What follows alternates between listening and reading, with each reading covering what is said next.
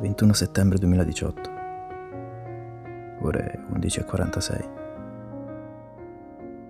E la vedo nella hall la prima cosa che penso è che non la ricordavo così bella.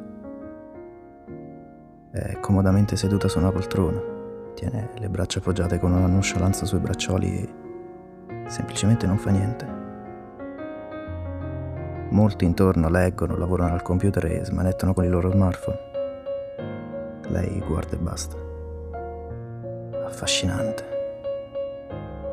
Io con il mio solito colpo d'occhio cerco di capire chi c'è nella hall, individuare le vie di fuga e notare qualsiasi elemento che mi possa tornare utile. Penso che se proprio dovessi identificarmi con uno dei tre cervelli di cui parlo sempre sarei la neocorteccia e lei il cervello limbico, quello dei desideri, quello dei sogni più sfrenati. Guardati sempre intorno, mi dico. Sai, nella vita non si può mai sapere. Il cameriere dietro il bancone del bar pulisce dei bicchieri e ha la bocca leggermente piegata all'ingiù, con lo sguardo sfocato rivolto verso un punto indefinito. Sembra triste. Chissà cosa sta pensando. E la coppia alla mia sinistra, un uomo e una donna sulla cinquantina, è impegnata in una discussione piuttosto animata.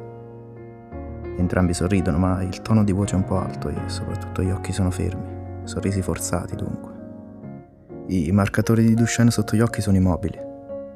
Elisabeth quando gliene parlo li chiama zampe di gallina e forse si fa capire meglio lei. Come se non bastasse la donna continua a puntare il dito verso l'uomo in modo molto aggressivo. Lui se ne sta con le braccia in mezzo alle ginocchia a formare un triangolo.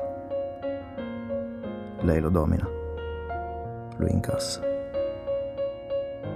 Nessun altro dettaglio di rilievo.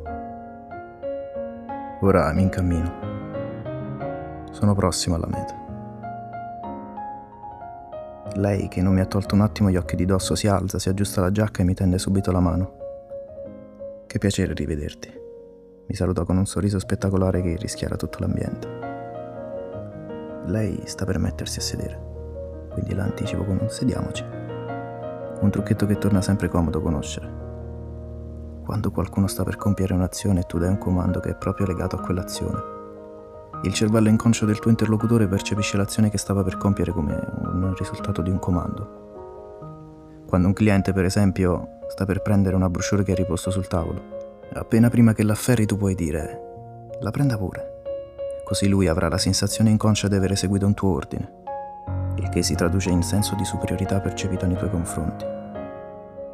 Ora siamo entrambi seduti e ci guardiamo.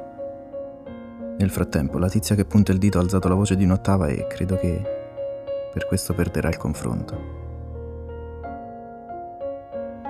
Quando permetti a qualcuno di metterti nella condizione di aumentare il tono di voce, hai già perso in partenza, perché di fatto hai già conferito il controllo di interferire con le tue emozioni e di conseguenza con il tuo umore.